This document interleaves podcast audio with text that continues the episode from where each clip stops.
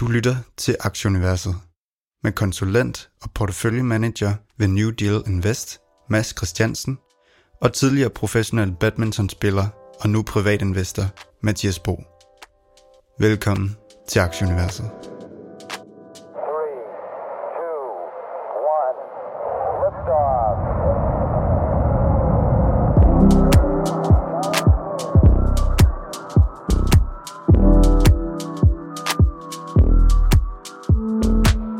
Velkommen til 78. 20. udgave af podcasten Aktieuniverset. Det er i dag fredag den 25. marts, og klokken er lidt over 13 dansk tid, hvilket uh, som bekendt betyder, at vi ikke får det amerikanske marked med. Uh, luk i hvert fald i dagens udsendelse. Vi skal nok lige runde futuresne, inden vi ja, lukker ned. Det er en voldsom lang podcast vil jeg sige. det kan godt være, at vi skal have lidt vand på. Ja, men synes også, at I hørte den her historie fra dengang jeg var soldat i, Dagens, øh, dagens program står en, en nyhedsrundtur øh, på de øh, finansielle markeder. Sjovt nok, vi, øh, vi har øh, Ernest øh, Klapland fra Sydafrika med, som vi har haft med tidligere i programmet her, til at tale lidt generelle tendenser og, og markeder. Øhm, vi har et par regnskaber, som er drøbet ind, blandt andet Tencent og Nike, og så skal vi stifte bekendtskab med et øh, nyt fangfænomen. Hvad det går ud på, det skal jeg nok øh, løfte sløret for lige om lidt. Jeg, øh, jeg runder lige hurtigt indeksene, inden øh, Mads han kommer på. Øh, S&P'en er op øh, cirka 1,5 procent indtil videre for ugen, og Dow er også i positivt terræn 0,6 cirka. Nasdaq er op øh, lidt over 3,5 procent, tror jeg, pt. Øh, DAX'en er i, i 0, og, og C25 er vi en lille smule øh, nede for ugen, en 2 procents tid, øh, 2 procents tid, en 2 procent.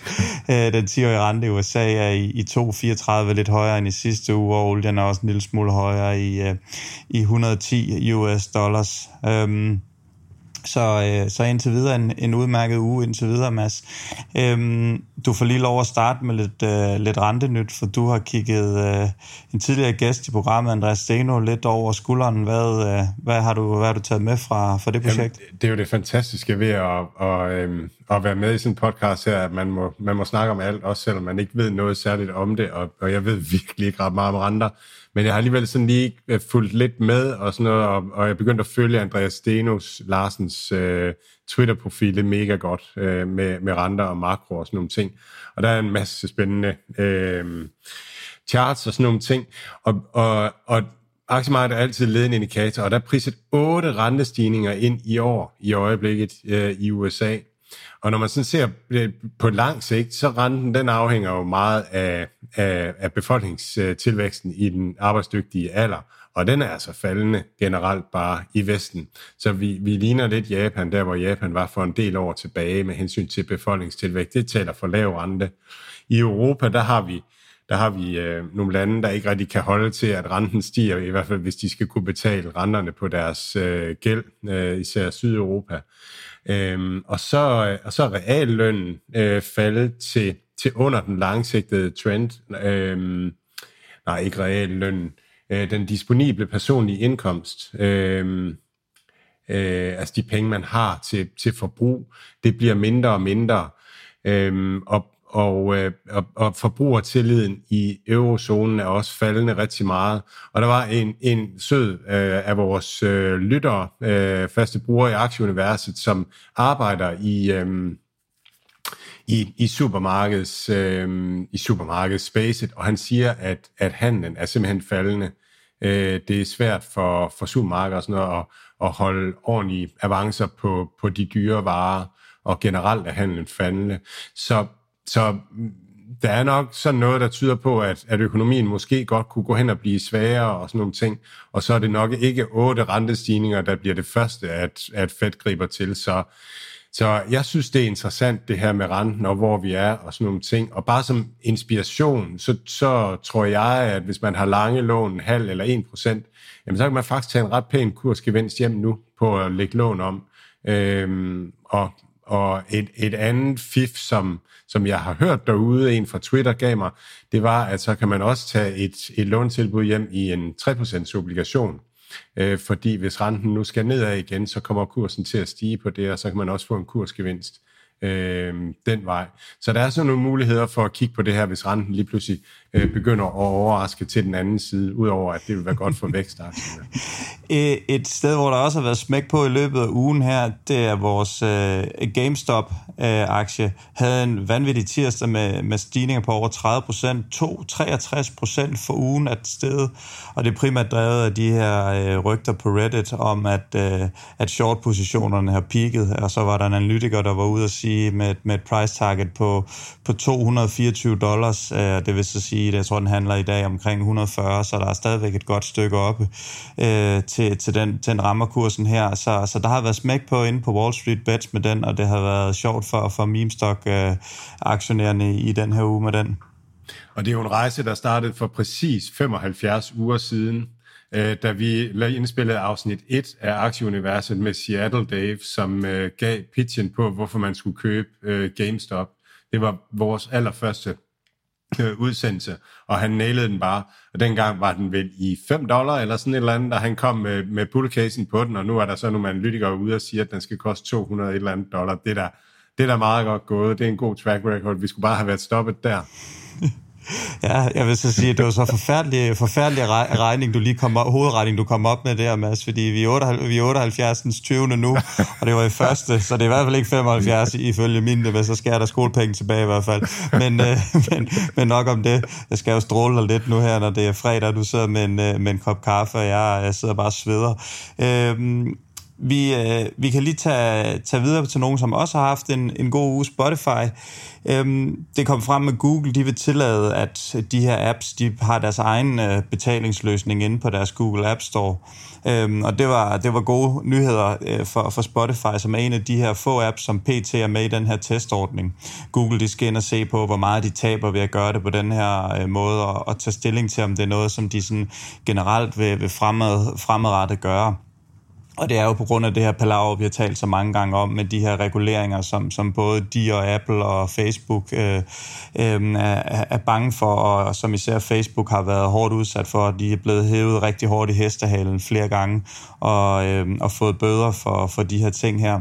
Så det er en af de måder, som, som, øh, som Google ligesom vil prøve at gøre øh, på, men, øh, og, og det har været rigtig godt nyt for, for Spotify, op cirka 7% for, for ugen. Det er sådan, at Google Play, de napper omkring øh, 30% i fee for, øh, for de her, der, der laver deres app, og for, for nogle af de mindre er det er feed endda højere, så det, det er voldsomme penge, de tjener på det her. Det er også derfor, at konkurrencemyndighederne de nok kigger lidt over skuldrene i, i forhold til det her. Og så synes jeg simpelthen lige, at vi kommer med svaret på øh, quizzen fra sidste uge, fordi at øh, Spotify var, var en af de virksomheder, man skulle øh, gætte. Øh, Spotify gik på børsen i, øh, i 2018, øh, som jeg lige husker det. Øh, og der var IPO-kursen øh, højere end, end den pris, man den handles til nu. Øh, fyren, man skulle gætte, det er, han hedder Barry McCarthy. Han er en ældre herre. Han er blevet øh, CEO nu for, øh, øh, for Peloton øh, hyret ind til at, at redde kastanjerne ud af ilden efter ledelsen her, der har investeret alt for meget i, i logistik og, og bygning af eller produktion af cykler og sådan nogle ting. Og det, der er interessant ved ham, det er hans profil, netop at han har været ved Spotify, været CFO, dengang Spotify gik på børsen, og så har han tidligere været ved Netflix, øh, i en, en lang, lang overrække. Han, han har været med i Netflix fra starten af, og så, øh, og så, øh, og så, og så en, en lang rejse frem. Der er sådan et citat med ham om, at, at øh, han var egentlig på vej væk fra, fra Netflix, og så kom Amazon ud med deres øh, Amazon Prime og video og sådan nogle ting, og så blev han hængende, fordi som han sagde, you don't leave, leave your friends um, in the middle of a knife fight. Øh, så han tog lige en hel årrække mere øh, i virksomheden. Så han er vant til at bygge, øh, bygge abonnements, øh, services og sådan nogle ting. Og det er den del af Peloton, som, som jeg synes er, er spændende og interessant. Øh, Peloton kom på børsen i 2019 og IPO'ede øh, der og handler nu til en billigere pris, end da de kom øh, på børsen. Ej, jeg ved ikke, om det er ændret efter den her uges stigninger. Og så øh, den sidste virksomhed, som jo var med i quizzen, det var Netflix. Øh, og Netflix er, er, handles nu billigere end i 2018 øh, også. Så øh, hvad hedder, nu var der noget EU-møde i går, hvor der blev, blev fremlagt torsdag en, en liste med do's og don't til de her virksomheder, øh, hvis, hvis øh, reglerne ikke bliver overholdt. Og de simpelthen kom frem til, at firmaet kan få en bøde på 10% af den årlige omsætning. Og den kan faktisk, hvis man får tre bøder inden for otte år, kan den faktisk stige til 20 procent. Så det er godt nok noget af, en, forestil dig, at uh, Google eller Apple eller nogle af de her ryger møllen der, så, så, skal de, øh, så skal de altså for alvor til, til pengepunkten. Så det kan, det kan blive en dyr fornøjelse. Så det virker som om, at, at de her ja, reguleringer og så videre er, er et eller andet sted kommet for, for at blive.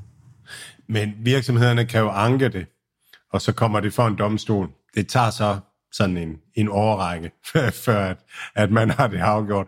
Så, så det, det ender vist, som jeg forstår det, tit med et kompromis i stedet for, at man finder ud af en eller anden løsning. Man, man stikker kinden frem, og så får man en lussing, og så, øh, så er man enige om, at det var den rigtige. Og, og Margrethe, hun står med den anden hånd klar, men får kun lov at slå én gang. Så, Ja. Og, og de rigtige vinder, det er advokaterne i begge ender, der sidder og skriver ja. regninger ud. Så, øh, så tillykke, tillykke til dem, primært for, for den her nye regel, der, der kommer til at kaste øh, endnu flere skejs ned i lommen på, på dem.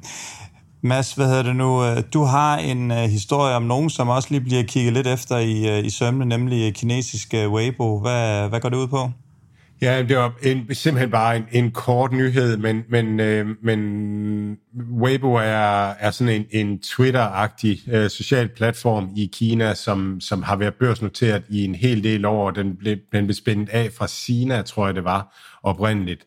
Øh, og, og den er noteret i USA, og, og, øh, og nu er man i gang med i USA igen igen, der er overhovedet ikke nogen nyheder over det her, men man er igen i gang med at sige, at man altså har adgang til alle tallene for sådan en, øh, for en amerikansk, øh, for en virksomhed, der er noteret på den amerikanske børs. Og det er hele tiden det, man truer de kinesiske øh, børsnoterede amerikanske aktier for. Og det, der jo også er interessant, det er, at sådan en virksomhed som Weibo, og for eksempel øh, Sina og Soho, og også Alibaba og, øh, og Ja, og Tencent i deres Hongkong-notering, mener jeg. Selv de store virksomheder, de er noteret via det, man kalder VIE-ordningen. Det er Variable Interest Entity, står det for. Og det, det, det er fordi, at ved kinesisk lov, som udlænding ikke ejer øh, en del af strategiske virksomheder, herunder internetvirksomheder. Så det betyder, at man kan altså ikke, man kan ikke have øh, Weibo eller Sina eller Alibaba noteret i USA. Det kan ikke rigtig lade sig gøre. Så det, man gør i stedet for, det er, at man, man pakker en pakke af alt det, der er vigtigt for virksomheden. Det vil sige brands og netværksværdier og sådan nogle ting. Og så, så lægger man den pakke i, øhm, i, i et eller andet skattely, Caymanøerne eller sådan et eller andet, laver en virksomhed der, som så bliver børsnoteret på den amerikanske børs. Så det, man rent faktisk ejer, når man ejer aktier i Alibaba, Øhm, øh, via, den, via New York-børsen, det er en del af et selskab, der ligger et eller andet sted, som, som ejer rettighederne øh, til det nede i Kina. Så hvis, hvis det kinesiske styre siger, nej, det der det er ulovligt, eller hvis det amerikanske, øh, amerikanske øh, SEC eller, eller regeringen siger, nej, det der det er ulovligt, jamen så ejer man ingenting som aktionær.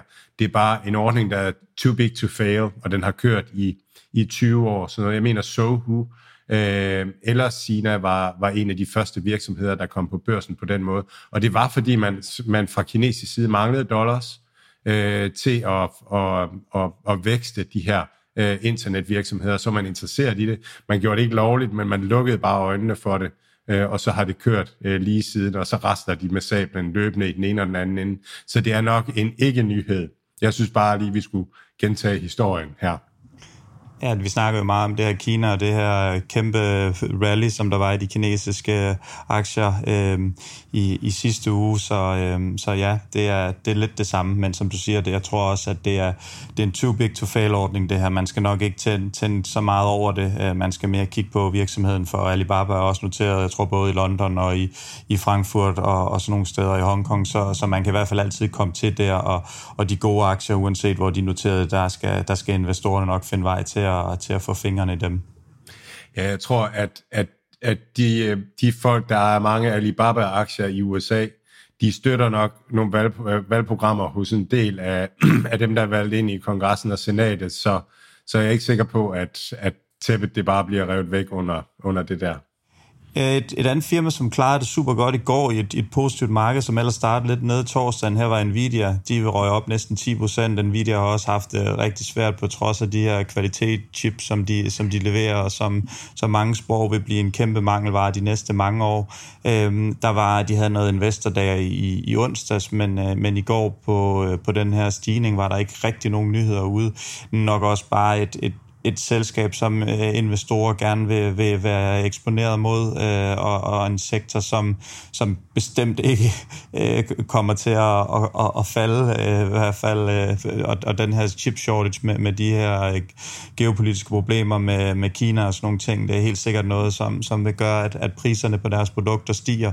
Øh, ja, en, en aktie, som, som desværre kørt for mig, tror jeg, men, øh, men der er stadigvæk øh, en, en del handler med en del rabat i forhold til, til all-time high, om det så er en realistisk pris eller ej, men, øh, men man kan i hvert fald godt nå med på den, og, øh, og det viser også i, i går, at øh, gårsdagens handel, at, at det er der altså mange, der, der gerne vil, og nu, nu har de et spot til at kunne, øh, kunne købe det.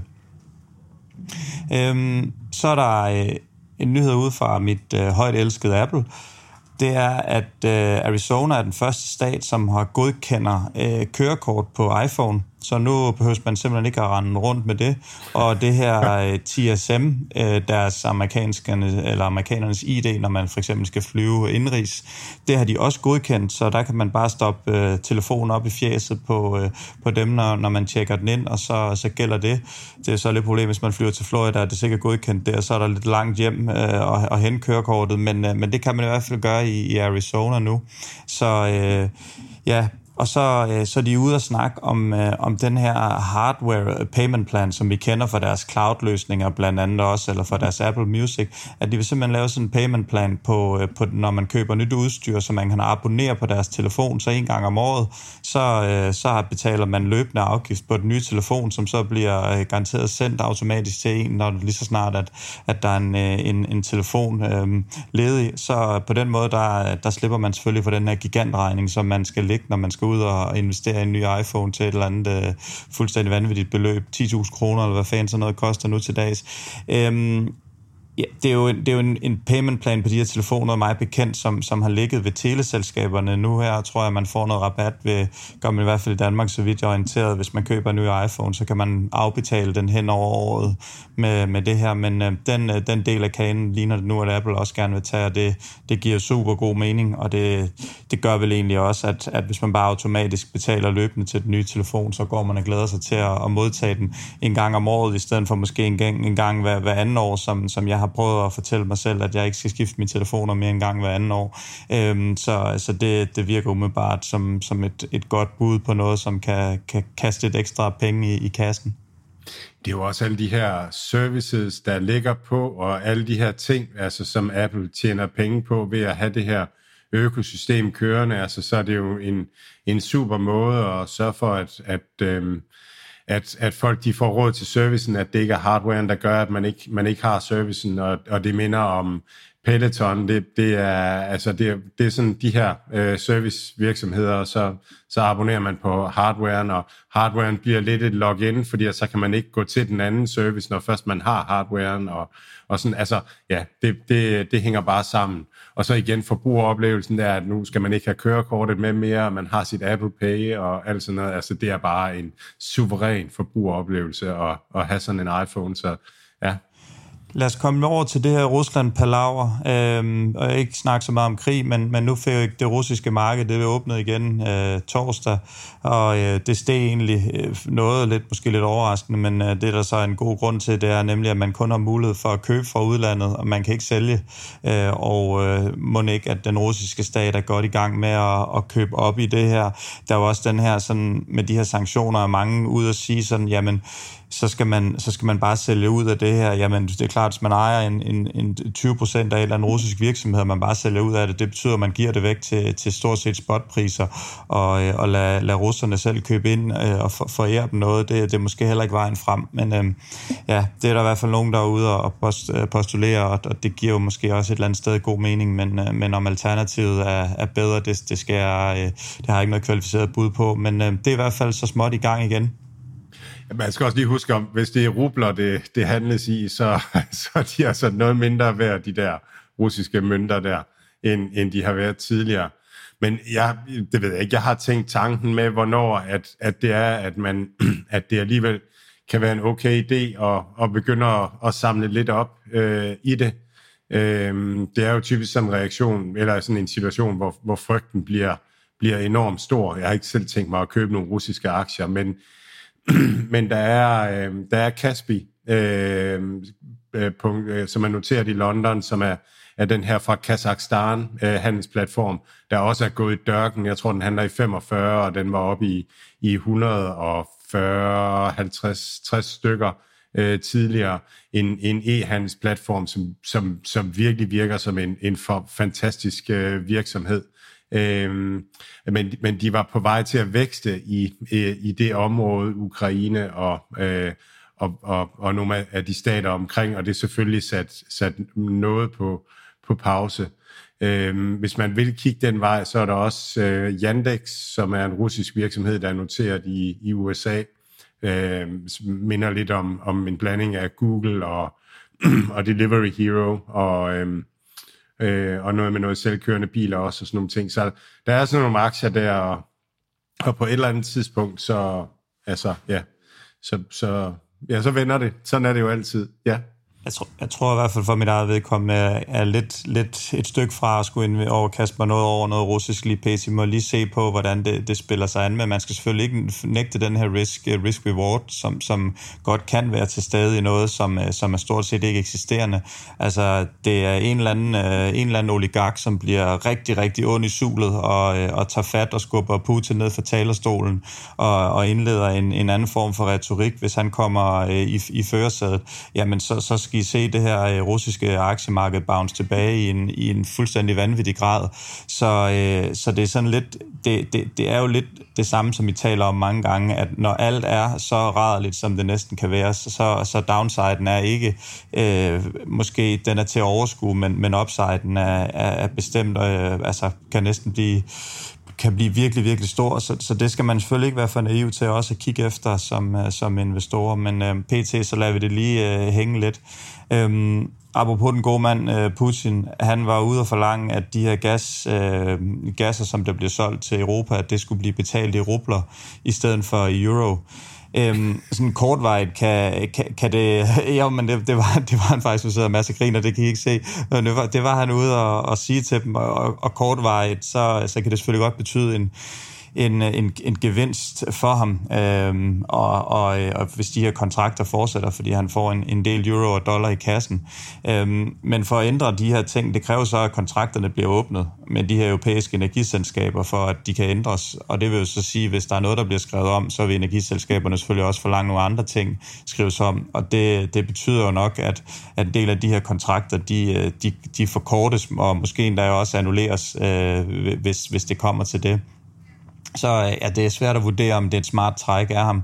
Øh, man kan i hvert fald sige, at gassen er jo en af de få øh, våben, han, øh, han har, øh, som, som EU PC stadigvæk er, er afhængig af.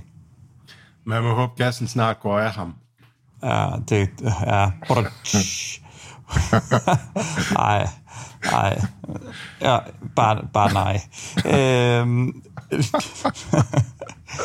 Nå, vi, vi skal over til, øh, til The New Fang, jeg har læst en uh, artikel med Doug Cass. Han er president af Seabreeze Partners uh, Management. Og han siger, der er en uh, ny uh, fang med to A'er også i byen. F, det står for fuel. Uh, A, det står for agricultural. Og så er der et andet A for aerospace i, altså en aerospace and defense. Og så har vi et N for nuclear og et G for gold og hvad hedder sådan noget sjældne metaller.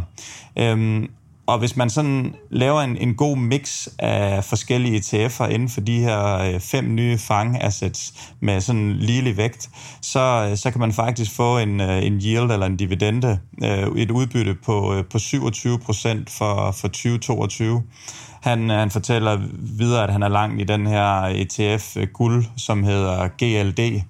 Øhm, så, øh, så det er sådan lidt talk of the town, som vi også har talt om meget, de her, øh, hvad hedder det nu, commodities, øh, som, som, er, som er trendy i øjeblikket, både afgrøderne, men, men selvfølgelig også olien og, og andre af, af de her ting, som, øh, som, ja, som der, er, der er meget, meget stor mangel på i øjeblikket. Så han er simpelthen ude at finde en, en, en portefølje af det, som, som kan give et afkast på, på 27 procent på, øh, for, for 2022. Så øh, ja, ny fang i, i byen, Mads. Ja, man skal, man skal bare passe på. Altså, man skal virkelig lige læse brugsvejledningen på det der, fordi nu ser du yield, øh, og det, det er jo sådan en afkast. Og så er spørgsmålet om, altså hvis, det er fint nok, hvis de giver udbytte svarende til det der, men hvis kurserne så falder øh, 28 procent, så står man altså med et, øh, med et negativt afkast på 1 procent. Så man skal virkelig, man skal øh, med alle ETF'er, man skal lige læse, læse hele brugsvejledningen ned til slutningen, for at være sikker på, at, at man egentlig forstår det det, præcis det, som, det, som man, man køber, og så kan der være skat og sådan nogle andre ting, men øh, ja, men, men det er jo et godt salgsargument, at man kan yielde 6-27 procent. Jeg tror ved alt investering, der skal man, øh, der skal man læse øh, hele, hele brugsvejledningen, der kommer med, fordi vi kan vel også godt nævne et par, et par aktier, som vi har, vi har snakket lidt om, som, som ret nemt kan falde 28 procent resten af året, men nok om det. Øhm, krypto fantastisk uge, uh, må man sige. Der har, været, der har været rigtig smæk på. Jeg går ud fra, at du er glad for din Hive. Jeg er bare glad for alt mit, uh, mit krypto. Um, nyhed, der har været ude og ramme markedet, det var også torsdag, det var, at øh, nu ligner det, og det har vi så snakket om de sidste fire år, at øh, den første øh, Bitcoin Spot ETF godt kunne være på vej til, til USA. Det er der i hvert fald øh, stærke rygter ude i markedet om, og det er selvfølgelig klart, at det er noget, som, som vil gøre, at, at amerikanerne virkelig kommer ind og, øh, og handle øh, Bitcoin for alvor i, igennem kunden, altså uden, altså tidligere har det været igennem de større banker, som er begyndt at tage det ind til de større net worth kunder, og ellers så skal folk selv ud og, og lave crypto wallets og sådan nogle ting. Så sådan en, en simpel bitcoin, som vi også kender det fra, øh, fra øh, Bitcoin X øh, BTE på, på Nordnet blandt andet, og som kan handles i banker, det, det er jo noget af det, som, som folk gerne vil have, fordi det er relativt komplekst at købe de her bitcoin stadigvæk. Ja, og, men det bliver nemmere. Altså so, Social Finance har været ude med, med, med et nyt produkt, hvor at man at man øh, kan købe de her kryptovalutaer uden, øh, uden gebyr på. Mercado Libre har et par, par kryptovalutaer i deres wallet og sådan nogle ting, så det bliver mere og mere mainstream. En aktie, som jeg har fulgt med stor begejstring, det er Galaxy Digital, den her, der minder om Goldman Sachs øh, inden for altså investeringsbank, inden for kryptospace. Den er noteret i, øh, i Kanada, den har virkelig gået som toget her øh, de sidste, de, den sidste uge eller to, og de kommer med regnskab her den 31. Øh, marts, så det bliver super spændende. Jeg sidder klar med popcorn og sådan noget. Det, det bliver sådan nogle vilde tal. Det er virkelig vildt øh, vækst og så videre. Mads, lad det være ordene i første omgang, og lad os komme over til Ernest øh, Klapland og tale lidt om de generelle markeder og hans take på situationen pt.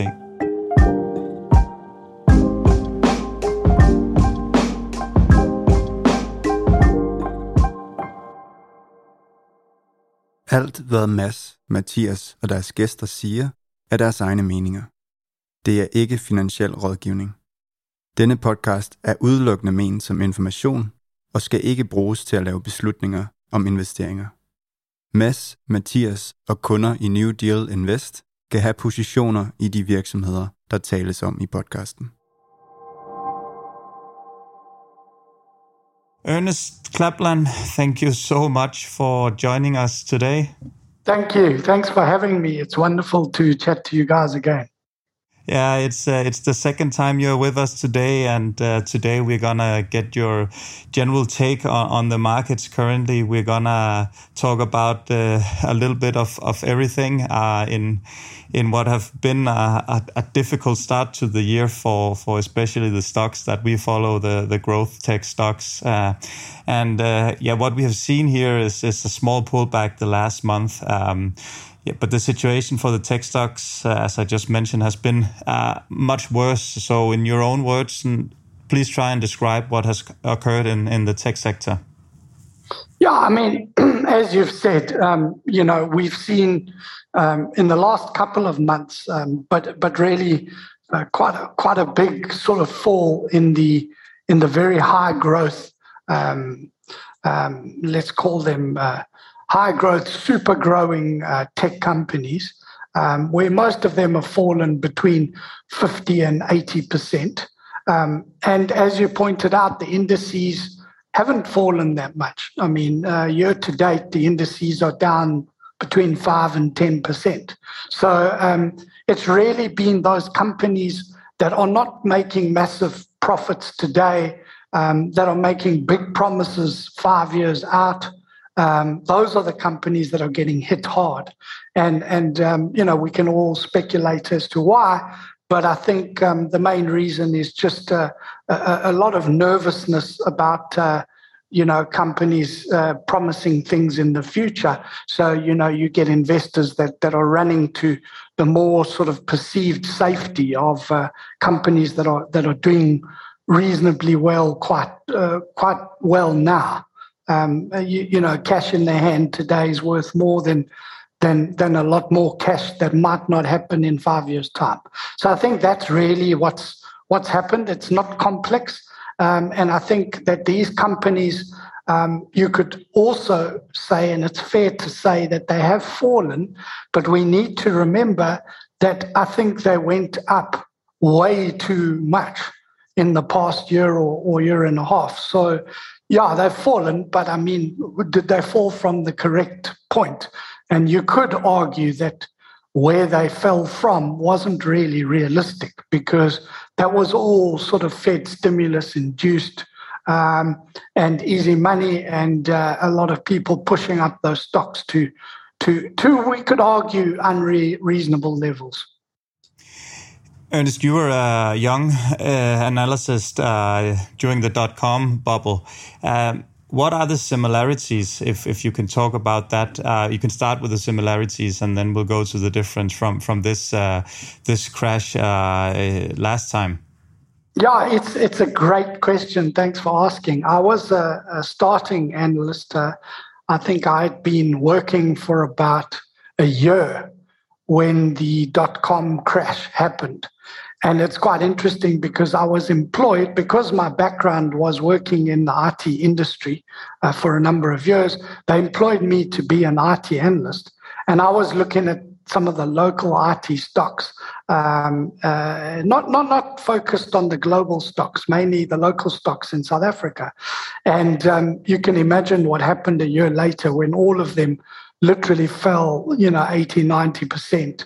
Um, and and uh, there wasn't much interest in that. So they moved me onto telecom sector, which which which had, a, had a, gave me a lot of um, a, a, lot more legs over the next sort of year or two to get my teeth into the job. What what was similar to me, and I mean I was young and I wasn't as sort of focused as I am now, uh, but but what was similar was this whole notion of price to sales.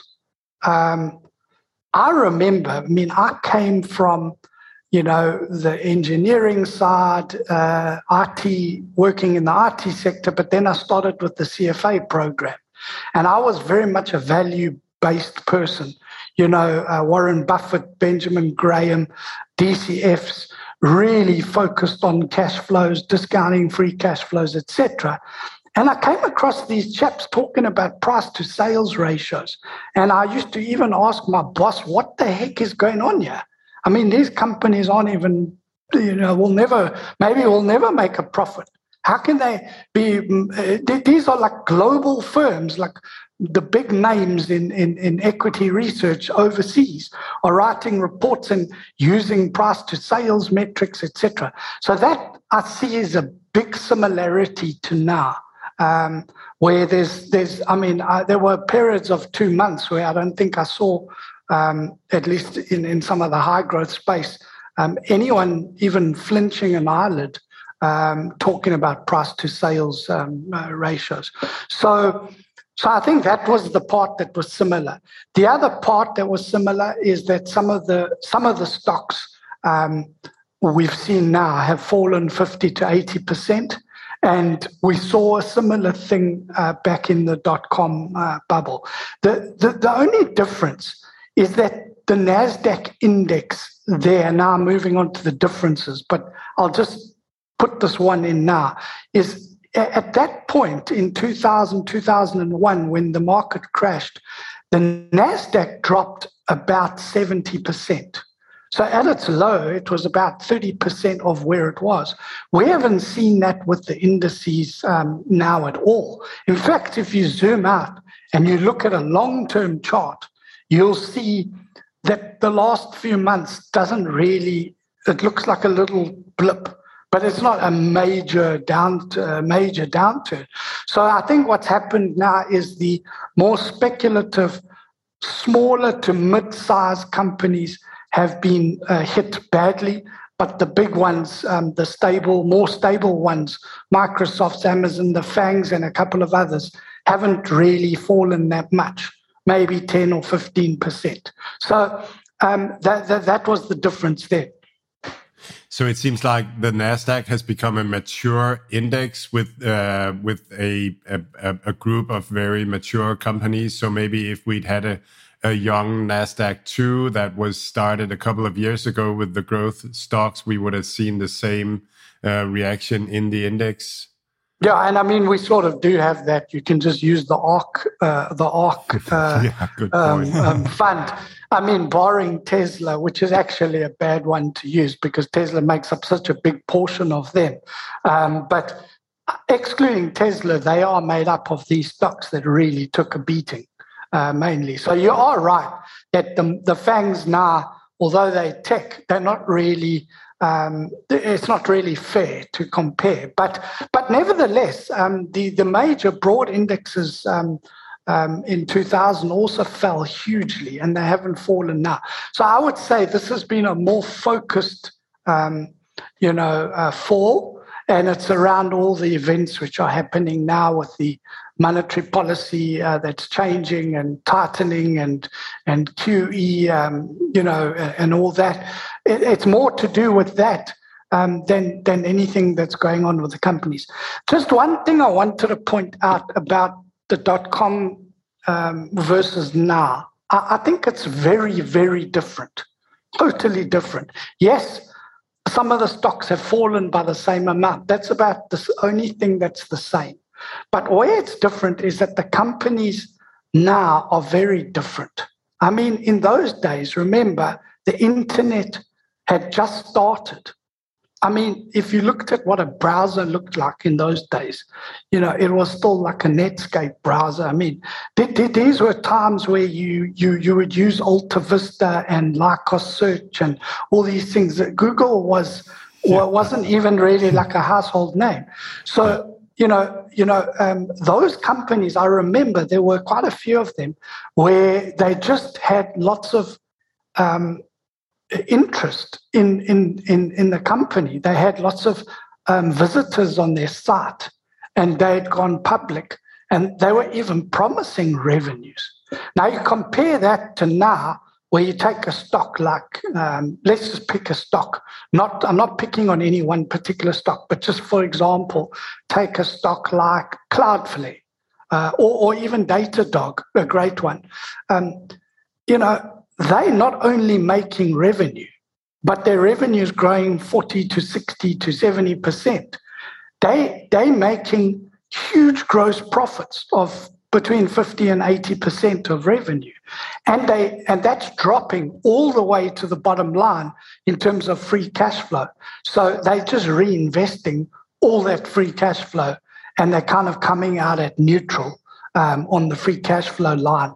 Um, and here and there, they actually are actually slightly negative, and then they just go to the market and ask the market every year or two for more money. And the last two or three years, that that's been a, a, a wonderful recipe. So they've really just, you know, powered ahead, you know, gaining a lot of um, either gaining market share, but that's the wrong word. They're creating new markets, many of these companies. So they just like land grabbing as much as they can. Now that's very different to what was happening in dot com. I mean, in dot com, there were many companies that were literally didn't do anything and never did, and then they fell, and many of them just fizzled out. Today we've we've got some of those in the spec land and all of that, but let's ignore those.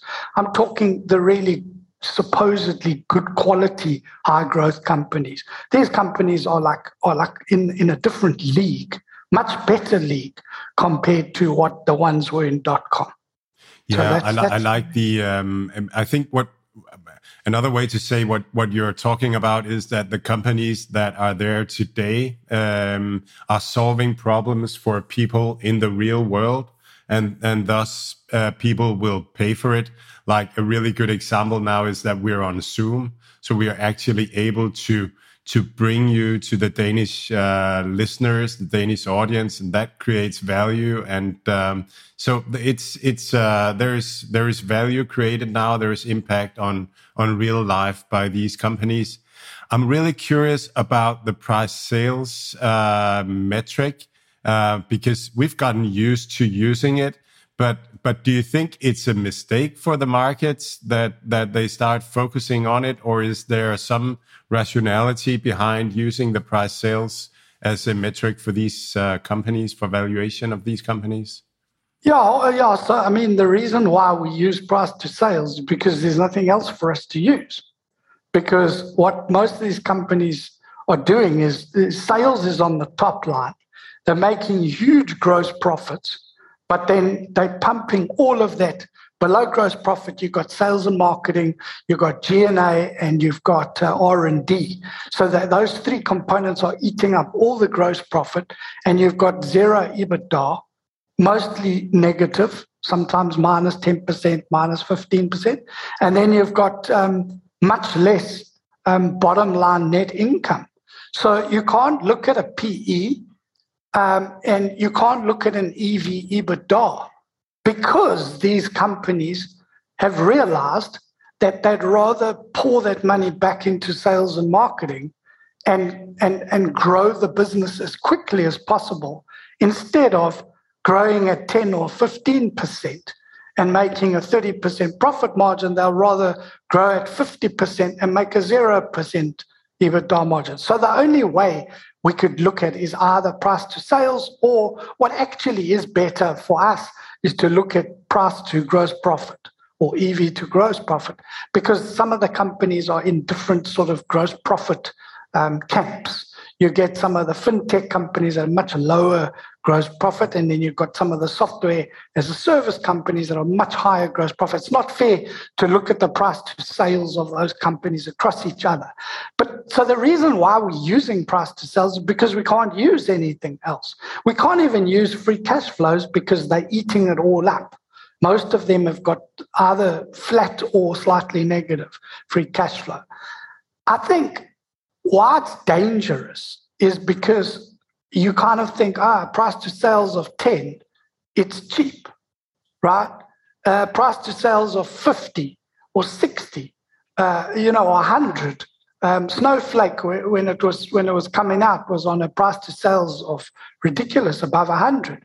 You think that's very expensive, but when you look at the growth that that that price to sales multiple is is sort of reflecting why investors are paying that is because if you map it out over the next five years, you'll see that in five years' time, if they grow the way that they supposedly uh, are expected to grow, then that price to sales might not be so outrageous. But it is dangerous because we're making and, and this is a point I want to make, which is, is very important with all these super high growing companies that are that are just in this land grab mode, is we, we're making an assumption that in the next, say, five to seven years, uh, maybe three years, some of them, maybe five, maybe seven, that they're going to become very profitable. And we're going to start seeing the growth on the top line maybe slow down a little bit, and then they'll wind down that sales and marketing a bit, and this thing will transition into more of a more let's not call it a mature it'll still be fast growing 20 30% growth but it won't be growing at 80 to 100% so we are making an assumption that these companies will make a profit and will make a very good profit of say 30% um, EBITDA or, or above uh, or yeah. free cash flow. And, and, and the, the danger is that we actually don't know because it hasn't happened yet. So uh, many of these companies are doing I've never seen some of this stuff before. Okay, I don't claim to be the world's expert on everything, but I've never seen companies doing what they're doing. It's so exciting, but it's nerve wracking because you actually don't know what's going to happen in three or four years' time. Yeah. They so, they so, could bomb out. I mean, they could. You know. Yeah. So so it'll be in four or five years' time, or maybe ten years' time, when we look back, we'll know what the right price was of the company, and and we'll have to figure out what was the com- competition back at the time, and and what what what happened that that made them lucky to get to the point where they'll be in five, ten years, and and then we will know the right price. So there's no right price sales multiple that's fair. It all comes down to what the earnings will be of the company in in um, in in five, ten years time. Yes, yes, and that free cash flow in five to ten years time is even more complicated because if you know this company can carry on growing at north of 40 or 50%, they're going to keep on in reinvesting. So in five years' time, they probably won't have any profits or cash flow. So it, it almost is that if they do have profits or cash flow, you know it's the end of the growth for them. And then they're going to transition to becoming what we call, you know, a more normal company that's valued on more normal metrics like price to free cash flow, or dare I say a DCF kind of calculation. Problem with DCFs with these companies is you have no clue what's going to happen the next eight years. And if it grows at 120% or it grows at 40% compound or 80, these make huge differences to what it will look like in six or seven years. So we're all actually just guessing. Um, but you know, it makes, I'm, I don't want to sound like I'm being negative. I'm actually incredibly positive. All I'm saying is we, we're now whittling that whole thing down into one price to sales ratio. And that ratio has got to encompass how well can the company um, grow its sales? How well can they sell new stuff to existing customers? How, how are those customers leaving the business? How are they churning away? because that's going to uh, detract from that. And then um, over time, can they hold their pricing? You know, what if like, you know, the competitive situation changes in some of this high tech stuff that it becomes like Microsoft and Google offer that for free. Then you've gone and invested in a company that you think is, is going to carry on charging customers for something, but if, if the big uh, uh, competitors are offering something for free, just like what's happening with Zoom and, uh, and Teams, uh, you've got a problem because uh, you know, in five, seven years' time, uh, it's going to affect the pricing power, they call it.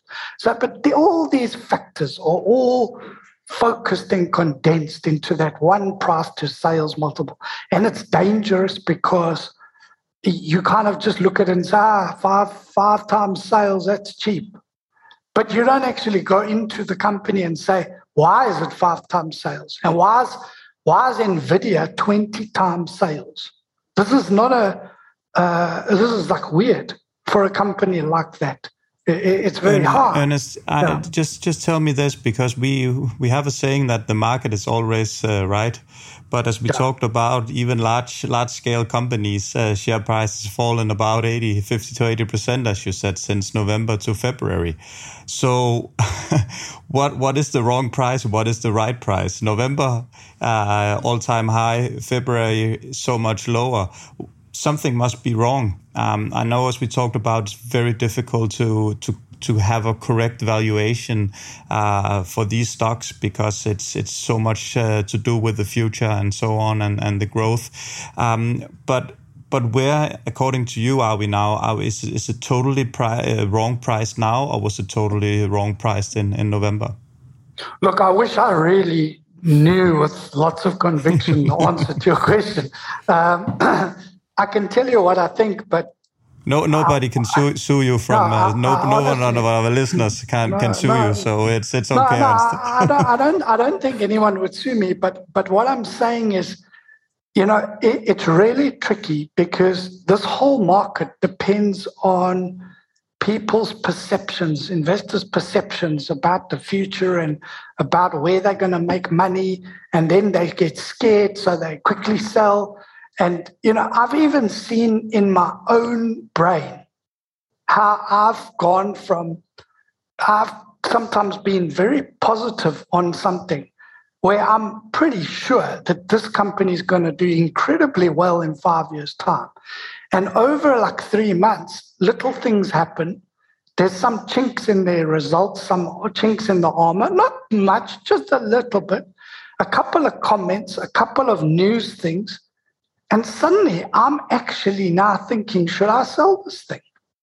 Now, I, am I'm, I'm not like um, um, um, saying that, that I'm right, but what I'm saying to you is people's perceptions have changed hugely over the past couple of months.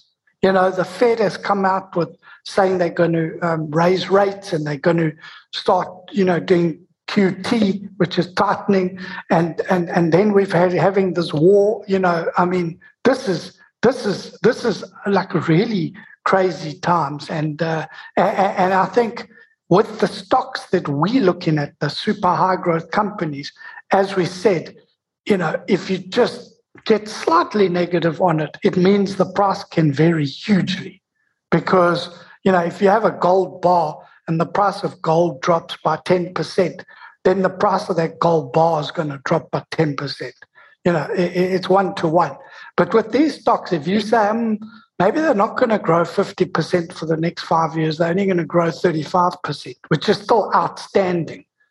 There's a huge difference between 35 and, and 50. In fact, I did a quick calculation on DocuSign. They were growing at like 40%. Um, and then they guided at, at one of their last um, um, results that for the future they'll grow 20%. And if you just work that out over three years, compound at 40 or compound at 20, the, the compound at 20 is, is, like, is like 40% less, the ending number. So these are these are massive uh, swings. So what I think, you know, you asked me where where where was it and where is it now? I think that the market is normally quite correct. I mean, it's it's millions of intelligent people and lots of computers, sophisticated things. Where I think the market is sometimes funny is it's focusing on the very short term, whereas like I and I think many of us and, and Maz yourself and, and, and Matthias, you know, we, we're looking at the next five to seven years. I don't think that many market participants like factor that in. All this algo driven trading is, is all very sort of short term, what's going to happen in the next week and the next day and the next hour.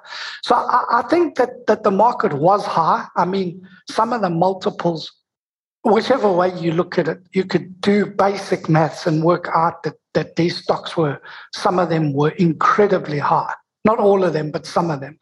And now you could argue they're more palatable, like they don't scare me. Those ones that were scary now are just quite high, but they're not like scary. Um, you know, Cloudflare was one that I just thought, you know, it, I actually sold it. Um, it, it was, it was, it was a company that that just got too high. I mean, it was it, it was hard to justify that price. And yes, fantastic company. And one, I know the argument that you shouldn't sell a good company just based on valuation, but it was it was out off the chart, um, you know, and it did come down.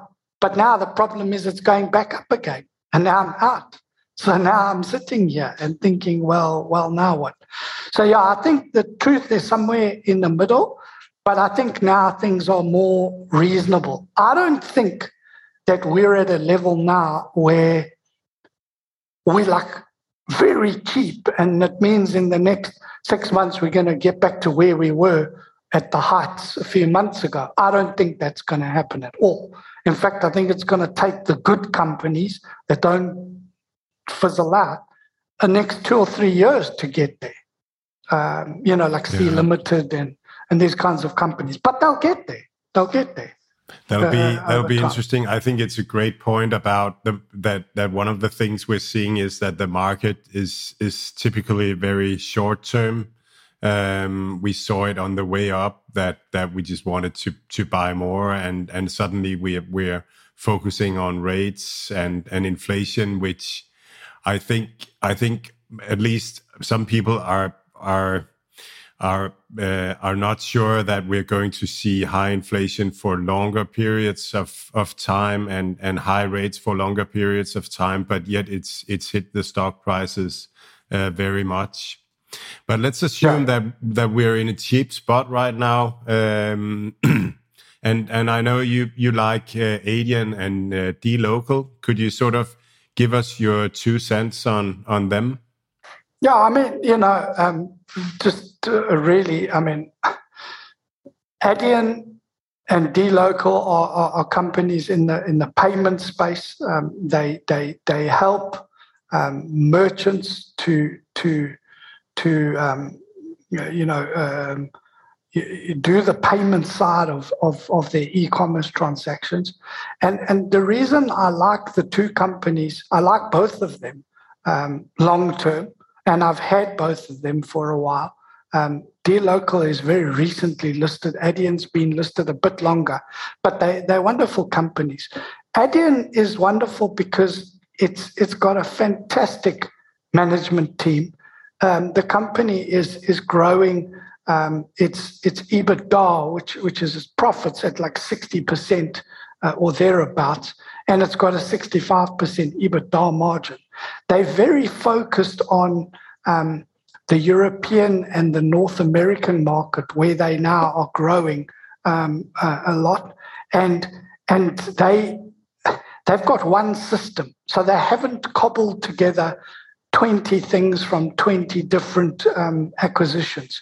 So their system is, is, is rock solid and it re- results in um, the payments going through more percentage of the time than it would on, on another system where you know there's certain things that are a bit broken or there's a there's a delay or something like that. And when you're buying something on a site and you click buy and you put your credit card if the thing doesn't come back on your SMS or your or your thing to say thank you, here's your order, you're not really going to just like kind of phone them and try and haggle with them and or how can if it doesn't work, a lot of people just close the browser and say, oh, I probably shouldn't have bought that anyway. You know, that just is how it is. So that that is like a critical moment in any e-commerce transaction is that part about payment. That's why payments is so vital and so important. And the chaps at Adyen have like really got years and years of experience in this.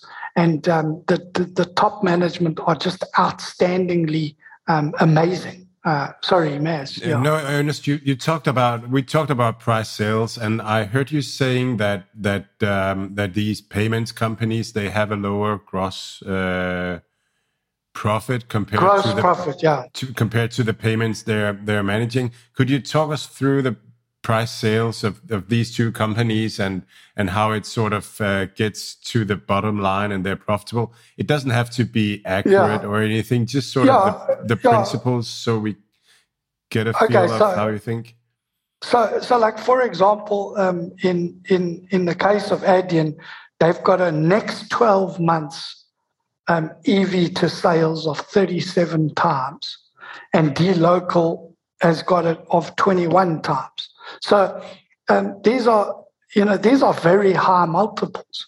Okay, uh, it's probably a bad example uh, to pick um, to pick Adyen and dLocal because for particular reasons these two don't actually fit what, what that comment was trying to say. But take a company like Square, they do massive Bitcoin revenue, but at much lower gross profit margin. So their overall gross profit margins are, are quite low. When you look at the price to sales multiple of Square, I don't know it offhand, but it's much lower. So you think, oh, this is this is a great company. Uh, it's, it's cheap and all that. So you can't actually use these multiples unless you know exactly what you're doing on a particular company and you almost look you're comparing like for like otherwise you can't just throw around uh, these multiples but so it sounds like get, the revenue yeah. for for Block is kind of what what they sell and the revenue for dlocal or and uh, Adyen will be their fees that yes yes. Well well you get that. So well you get like the you get the net revenue and then you get the um, hmm. so you get the the sort of gross revenue and then the net revenue and then you get the ebitda. I mean i still think the best thing to look at in these cases if they are profitable is ebitda because that sort of cuts out all the nonsense uh, because you want to know what's the profit at the end of the day. The reason i like um, local is because they're sort of similar in, in many respects. They do these payments, but what they do is, is, is they focus on the emerging markets. So they, they've got like um, um, Latin America and, and, and Asia and, and, and Africa. And where these big merchants like um, you know Shopify and and um, um, Google and Microsoft and all these ginormous companies want to do transactions in lots of these smaller emerging markets.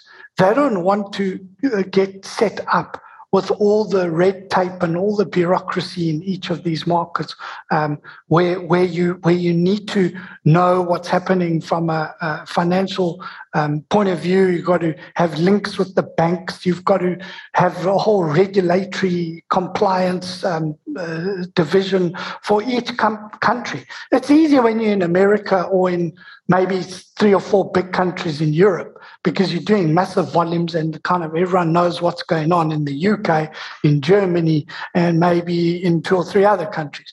But when you're going into like 30 different countries in Africa, uh, and, and, and it is much smaller, but it is happening. And, and e commerce is uh, far behind, but it's slowly going to get there. So in 10 years' time, you know, these things will only be bigger, they won't be smaller.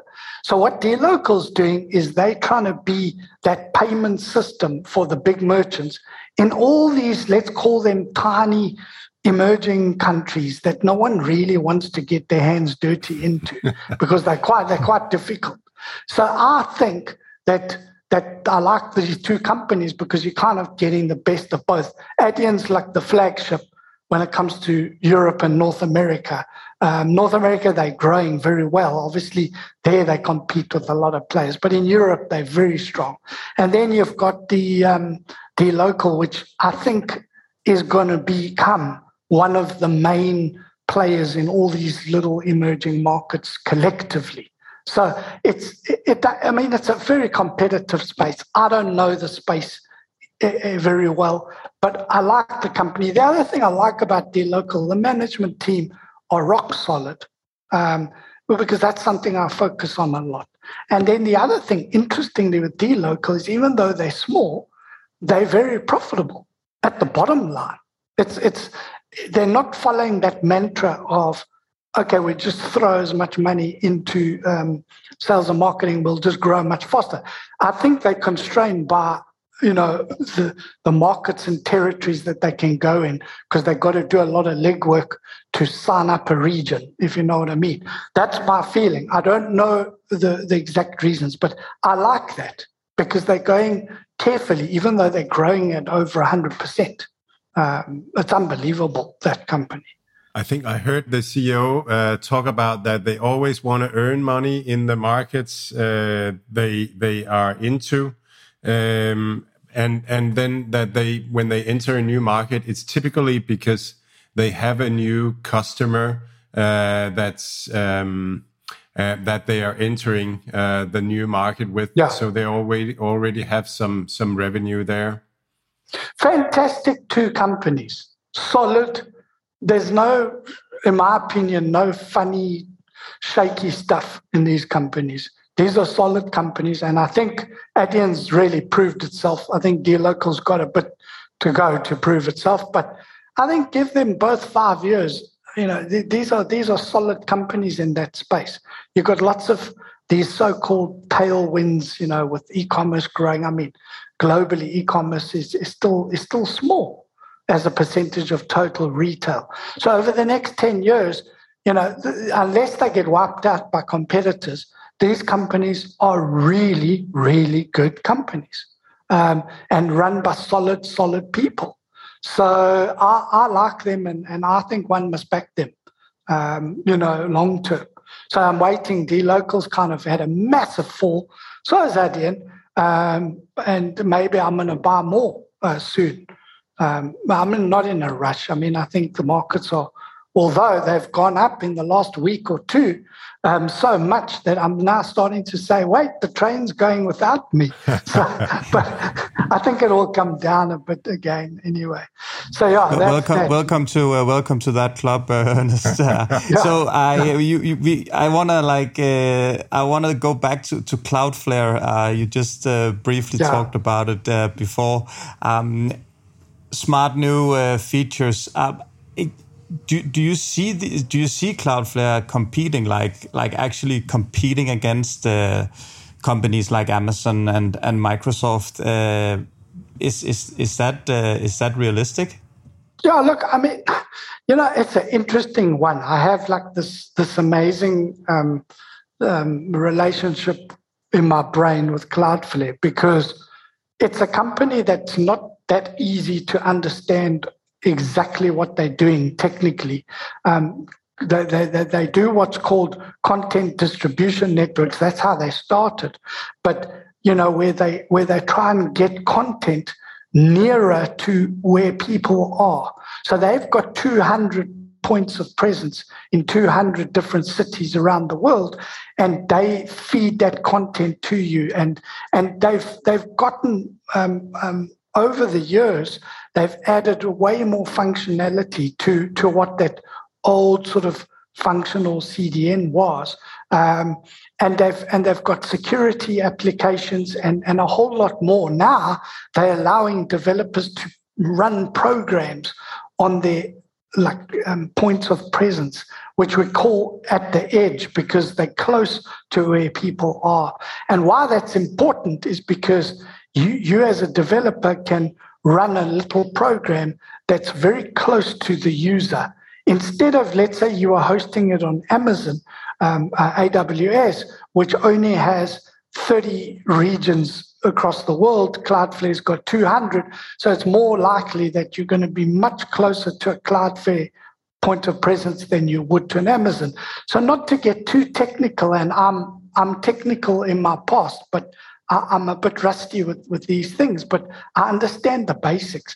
And the basics is that if you can uh, do some tweaking right near the edge, it opens up a whole range of possibilities that were otherwise quite challenging to do if your nearest point of presence is across in America and you're sitting in uh, a bit further away. So, so I, I think what what this company is doing is very new, it's novel, and they also um, are, are, kind of saying that they they're going to become the fourth cloud. So um, you know uh, the, the, the top three are AWS, followed by Microsoft's Azure, and then Google's GCP. Those are the top three. Uh, Google's in a distant third position. Um, and, and, and now you've got this Cloudflare saying they could become the fourth cloud. But I mean, you just need to look at the size of these companies to appreciate that that's like a very long-term comment. I mean, I mean, I was looking just for the purposes of this. I mean, um, Amazon's AWS business does a turnover sales of $62 billion. billion, right? Cloudflare, the whole business. So, not the part that's going to become the, the hosting, because they've got all these other parts, the security stuff and all that. But their whole business is $650 million. So, it's a hundred times smaller than um, Amazon's revenue. Now, the more important one is the capex. Amazon announced in their last quarterly earnings, for the first time, they broke down how much of their capex goes to AWS. Previously, they never disclosed that. It was just one figure. So the last year, trailing 12 months, they spent the same amount in capex, $61 billion, and they disclosed 40% of that roughly is AWS. So we know for the first time about 20 to 25 billion dollars uh, uh capex is on AWS. That's buying servers, building these data centers, you know, all that kind of stuff. Cloudflare's entire capex for the last financial year was $100 million. So wow. it's 240 times less capex than Amazon. Now, I'm not saying that in order to compete with Amazon in that sense, they are saying they're going to they're going to compete with them head on in exactly the same fashion, and that they need that kind of capex. But the point is, if you're going to be the fourth cloud, you, you're going to need to spend a couple billion dollars, which is multiples of their current revenue. So what I'm saying is, I, I want to see these hard pans out. I don't you know, I, I don't think that it's it's it's going to just take a lot of revenue that's going to Google and Amazon and Microsoft overnight. If this happens, it'll take a long time. But good luck to them because they're doing fantastically novel and creative things um, in the rest of their business, and they are um, you know, very. They're getting the the credibility from the development side of the community in, in their niches, but they're still very, very small, like very small. So, you know, it's like a pimple on an elephant when you compare to to to to to, to a Microsoft or a, or an Amazon. Yeah, it's so interesting uh, this thing about digital because you don't have these diseconomies of scale in in digital in the same way. You actually have advantages of scale. You have data advantages and and like like what you're talking about here with uh, the capex of of AWS being 240 times bigger than than Cloudflare. It's it's hard to say that that their um, that that their um, that their presence in so many markets will be a competitive advantage because it sounds like Amazon could build that out in a year if they decided to. Um, so, so well, we're well, talking well, high, high, yeah, go ahead. Yeah, also, also one what one must also look at with these companies, and this is a, a, a, something we won't get into because we're running out of time, and I think we want to talk about one or two other things. But just to park this for future thought, is there's this whole theme about all these super high growth companies like Snowflake and uh, Cloudflare and Datadog and all of them competing with the giants, um, Amazon and Microsoft and Google. And, and the whole thing is how can these small companies that, that, that, that are like one hundredth or two hundredth of the size of these big companies, how can they be doing one there that piece so well? And the answer is often just that the chap who does the equivalent type of thing at an Amazon is not the founder and doesn't own like 30% of the company. So he wakes up in the morning and does his job and he's just got to get patted on the back. And, and it's in a big bureaucracy. So whereas the chap at Cloudflare goes on Twitter and he knows exactly what's going on in his thing. So he's way more driven um, and nimble. And being a small company, they can kind of go to the client and say, ah, you don't want to use Amazon for that. Rather use our thing and use Amazon for the other stuff. And then the client goes, mm, yeah, okay, let's try that. And he'll sit with them, you know. So I think a lot's got to do with that, but that's that's to be unpacked another time. It's a fantastic point. Yeah. Ernest, the the last thing we're going to talk about is that you mentioned it last time when you were on this podcast, and also today about the the management of a company. The yeah, more exactly the, the CEO, the, the, the big guys. Um, recently, you tweeted uh, in in regards to Snowflake about uh, Frank uh, Frank uh, Slutman or Slutman. How is it how is it pronounced? Yeah. You you help me out there. Uh, he, he's, he's of Dutch origin, so we need to call call our Dutch friends. But I, I call him Frank Slootman. Slutman. well, well anyway, back to back to focus. Um, what made made you so enthusiastic about this this uh, interview? And uh, that's the first question. And the second question is: Did this interview make you more enthusiastic about owning the uh, Snowflake stock? Yeah, so it's a good question. So, uh, uh, just a couple of things. Background uh, I'm very focused on studying the CEO. Obviously, the rest of the management team as much as I can. But the, if you don't study the CEO of a business that you're going to put your money with, well, then I think you're doing yourself a big disservice because you've got to get that warm and fuzzy feeling and you've got to know that you feel comfortable that the money is going. Who's going to? Is this chap going to look after your money uh, by by growing the business? We can all confuse ourselves with all the metrics and all that stuff. And you know, I do a lot of Excel stuff, and I, I, you can confuse yourself with these metrics. Who's growing faster? Who's got better LTV to CAC ratios? I mean, there are in SaaS. There's there's ratios that are amazing. You can dissect these companies in, in many ways. But at the end of the day, it's about the people because these companies do not have big hard assets besides for like an Amazon with their servers and things like that. But even then, this is not mining where you've got an ore body under the ground. This is tech. And all their assets go home every night and they hope to God they come back the next morning because they are the people. And the people have to look up to the leader, and the leader is the one that's important. If the leader's average, the company will be average at best, right?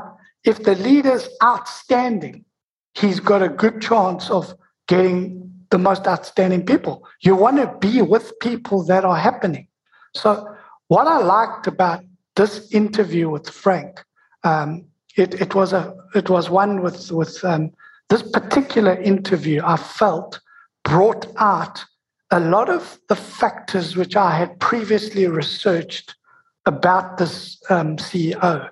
And, and the main ones are that he is an absolutely no nonsense kind of guy. You, you can, if you listen to that interview, you will realize that he means business from the minute you know he steps in. So you know there were many wonderful parts to that interview where it comes through. The second thing, which I think is fascinating, is he's got unbelievable experience in this field um, of software and, and building businesses, etc. Uh, to and so much so that he understands how fast to push that um, that um, ramping that we spoke about, where if you can grow at 100%, rather put that money into reinvestment and grow at 100%. Um, and, and, and he asks this interesting question in the, um, in, the, in the interview where he spoke to a company where he, he wanted to be uh, work. And he said to them, How fast can you go? And they couldn't really tell him. And he said, You need to know what's the limit like he he wants to literally be on the edge of of pushing as hard as he can without breaking anything. And you realize that he also understands when a company is ready to be scaled. So he knows when it's ready. So he says if you try and scale it too early, which many companies make the mistake of doing, you fall flat on your face. If you if you if you um, too mature and you're now applying this kind of model. It's almost like there's a perfect time in every company, if you get it right, there's a perfect window where you can start this wonderful relationship between all the variables and get them singing. And it's almost like a system that just keeps on going. It's like they call it flywheels. But he, he explains it so well in that interview that you realize, okay, this guy really knows what he's talking about. And you can listen to other company CEOs that are also good. Maybe they just don't explain it as well. So I'm, I'm not saying that he's the best and everyone else is bad, but the way he came across in this interview, I felt was worth listening to. So did it make you more enthusiastic about uh, Snowflake and maybe enthusiastic enough to buy it here? It, it had like so the, the, the result was not not good for for uh, when the when the annual report came out for uh, and I think it dropped about twenty percent or so. I think I picked it yeah, up at yeah, that time. Yeah. Yeah, um, so I, I, have held it for a while. and I, I, think I've got it. It's been a very volatile one. It's gone up and down and up and down. I picked it up when it had come down quite a bit a while ago, and I haven't added more. I'm just watching it, but I'm fascinated about the company. And the other part to it is just remember that this aspect of data, and I was listening to another um, um, um, interview with the CEO yesterday. It was with the CEO of MongoDB. He's also a fascinating guy. But the two, Slootman and this guy, um, Dev Ittycheria is his surname. If I may have just gotten it wrong, I couldn't remember. But the point they're making is that data is the heart of the new modern enterprise. We all the enterprises today are becoming more and more reliant on software and becoming software companies. Many of them are. I mean, the new next gen companies, internet related companies, are all data companies, but even the, the older companies. And so, what you, you have is when you are, are providing the, the, the service to house that data for your customers, it's very hard for them to just you know leave you and and disappear. First of all it takes a while to get into you. So eh, there's a, probably a, a, long sales sort of an implementation cycle. But once you're in there if you keep them happy they, they're not going away. And this guy last night not frank slootman the other guy from mongodb explained that oracle has been going for 40 years and there are many clients still using their, their, their database uh, uh, software. Um, now, now, now, what MongoDB does and what Snowflake does is different. They actually don't compete. The one's more analytical and the one's more transactional. But the point is, it's the same thing. When you can get into the heart of the data of the organization, you've got that customer for a long time. So I, I like the concept of Snowflake. And if everyone starts using it, they're starting to now make the data interoperable between companies. So a, a medical aid company can can start querying the data from a, a company that's in the healthcare industry. And you know, I, I mean, this is, this is now maybe five to ten years out, but you know, the, the, this whole concept of of using data between companies is so powerful that you know they're starting with that now. They're making it easy. The building blocks are all there. So I like what, what they're doing. And I think that this has got enormous potential if they get it right. It, it's rated like that as well. So, yeah. I remember um, reading about new retail and Alibaba a couple of years ago and sort of understanding that that what they really had was a data advantage that that they had the whole value chain just in in one uh, interoperable format of the data, and thus they could leverage the data everywhere. And I thought that was just brilliant. But Snowflake is taking it out on on all different companies that don't need to be locked in an an ecosystem. Ernest, I could yeah. listen to you for for hours. It's uh, it's really fascinating, and I love our our talks um, every once in a while. And um, but we're going to let you let you go now. It's been uh, really uh, fascinating and inspiring. And um, yeah, I'm going to remember your comment about um, about that that the CEO, the founder of the small company, is better than the guy working at AWS doing the same thing. I think that was just so so spot on. That was yeah, amazing. I, I didn't want to hurt the chap at AWS's feelings, but but you get the point. Yeah. Yeah. Yeah. Yeah. yeah. It's been wonderful. Where can people find you, Ernest? Uh, yeah, you can find me on Twitter. It's just my name and surname, so at Ernest Kaplan. I try post things that I find interesting things, and I'm always open to to discussion um, about stocks as much as I can. I still do um, um, professional equity research here in South Africa on the local sector, um, but am, am, finding a lot more of my time going into understanding the global um, the global space. Yeah, you're you're a wonderful follow and and probably the nicest man on on Twitter. It's uh, it's Thanks, it's so nice. Thanks for uh, joining us, Ernest. Thanks, Matthias. Thanks, Mads. All the best. Ernest han snakkede en, en lille smule om, om den her aktie, som, som Warren Buffett også er blandt andet er stor aktionær i, Snowflake. Men kan du ikke lige, kan du ikke lige, lige præcis prøve at, at beskrive, hvad, hvad det er, de laver?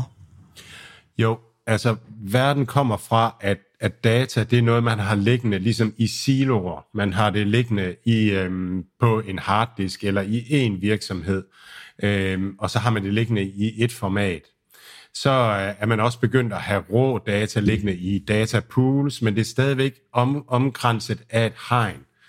Og hvis det er sådan, at to virksomheder de skal udveksle den type data med hinanden, jamen så, så, så lægger man ind på en floppy disk, og så går man over til ham den anden, og så sætter han floppy disken i drevet, og så tager man data ud.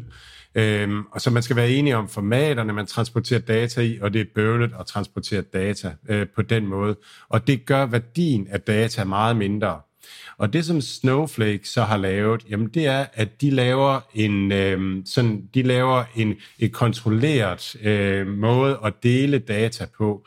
De styrer øh, adgangen til data, sørger for, at det ikke bliver kopieret, at man stadigvæk, brugerne stadigvæk ejer deres data.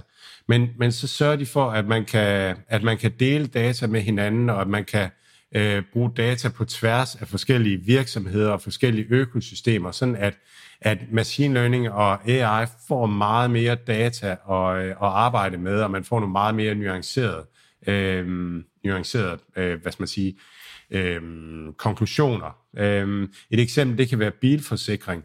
Jamen, hvis man skal lave en rigtig personificeret bilforsikring til en person, så skal der noget værdata ind, og der skal noget data på ejeren, hvad, hvad er han for en, og hvad er hans tidligere track record. Så skal der noget data ind om bilen, hvor ofte kører den her bil galt, hvor ofte falder der en møtrik af midt i svinget, og hjul falder af.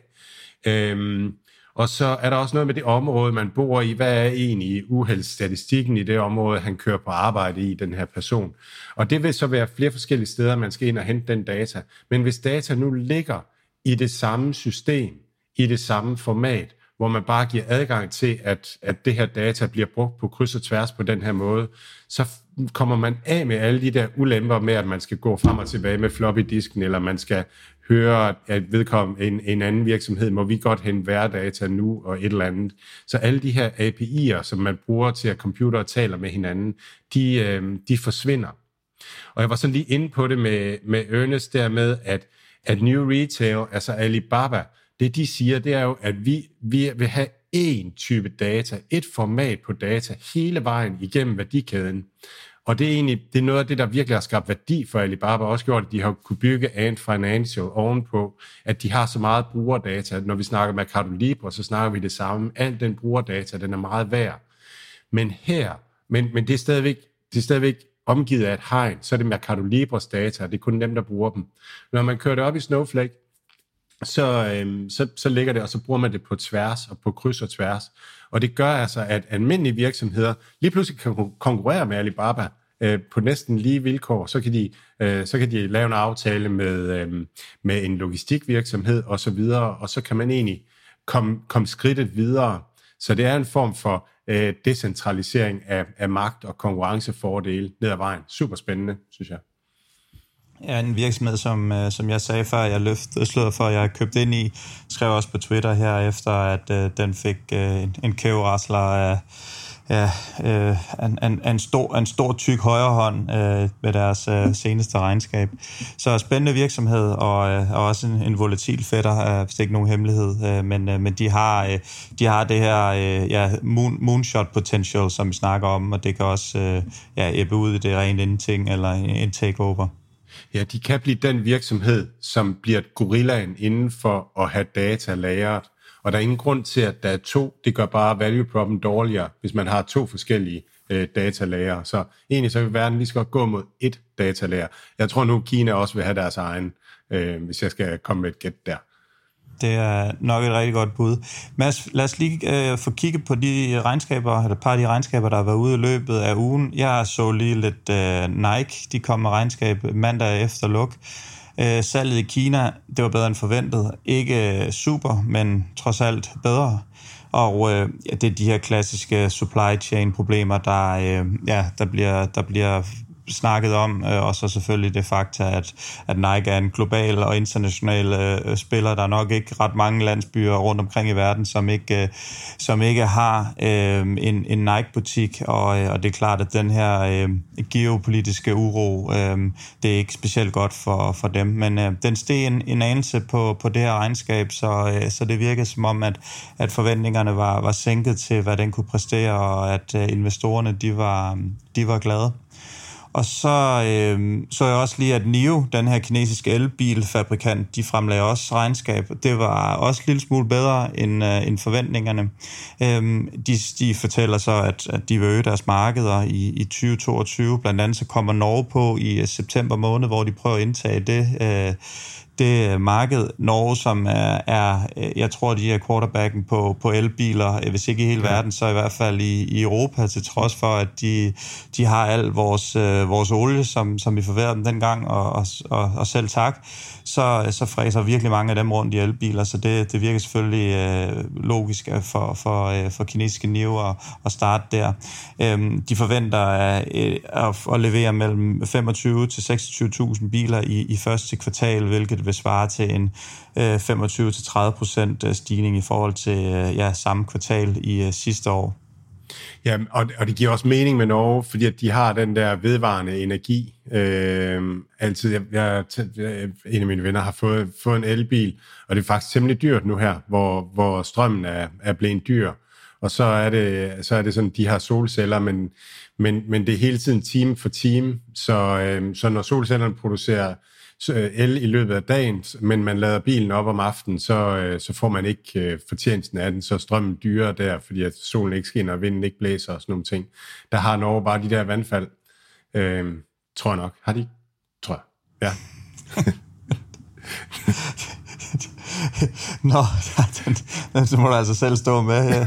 Nå, hvad hedder det Hvis jeg tager fejl med hensyn til vandfald i Norge, så beklager jeg dybt. Ja, det er, det er ja, du i hvert fald tilgivet, tilgivet herfra. Det lød meget overbevisende. Men øh, kan du ikke lige tage os igennem med Tencent, kinesiske Tencent, som, øh, som også har fremlagt regnskab, Mads? Hvordan så det ud? Altså, det var voldsomt kedeligt at høre deres øh, earnings call. De er, de er, omsætningen stiger 8 procent, øhm, og, og deres, øhm, deres, øh, det, der går godt for dem, det er det segment, de kalder øh, fintech og business services.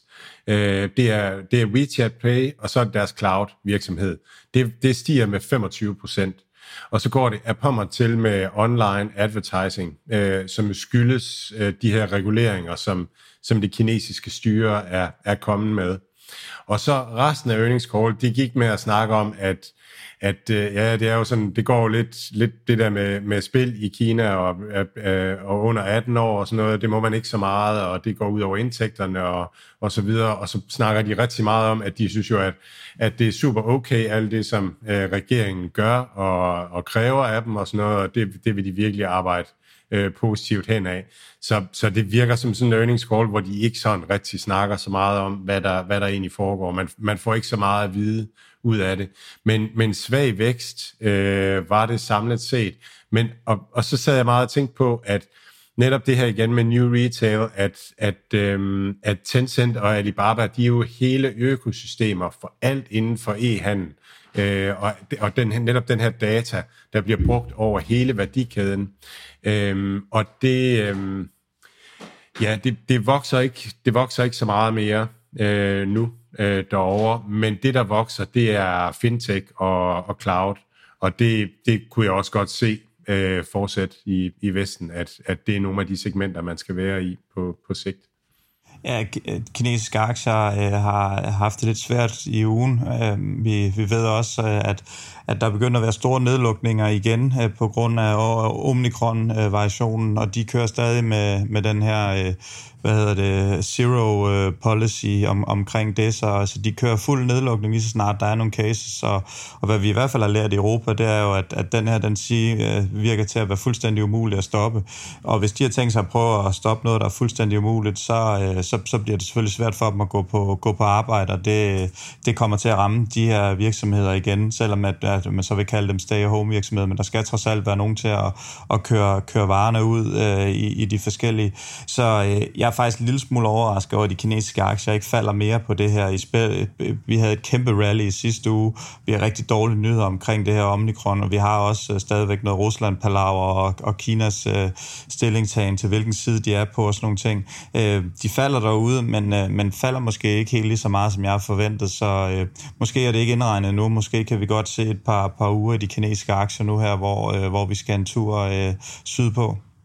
Ja, og så må man sige, hvis man er i et marked, hvor at, at aktierne ikke rigtig falder på de dårlige nyheder, så er det måske fordi, at, at vi er tættere på bunden, end vi har været tidligere. For nu at, at det sige, kan man, at sige det, noget. Det, det, kan man, øh, det kan man selvfølgelig også håbe på. Jeg er fortsat lang øh, min, min Kina-aktier. Jeg tror også, jeg har slet ikke fået, fået det udbytte, jeg vil have med nu, og holder, holder fast i min, øh, min Futu Holding og min Alibaba og min QFIN og min ETF Crane Shares. Jeps. Øhm, Mads, jeg tror da lige hurtigt, jeg kan tage en, øh, en opdatering af, af futuresne her fra, fra USA, inden vi lukker ned øh, her omkring, hvad klokken er, omkring to dansk tid. S&P'en er øh, plus 0,3, Dow er 0,23 plus, og DAX'en er også 0,3 plus, så øh, vi, øh, vi kan håbe på en god afslutning på, øh, på ugen, og øh, ja, så er der kun tilbage at sige øh, god weekend til folket, og øh, vi er selvfølgelig tilbage igen næste uge. Tak for nu.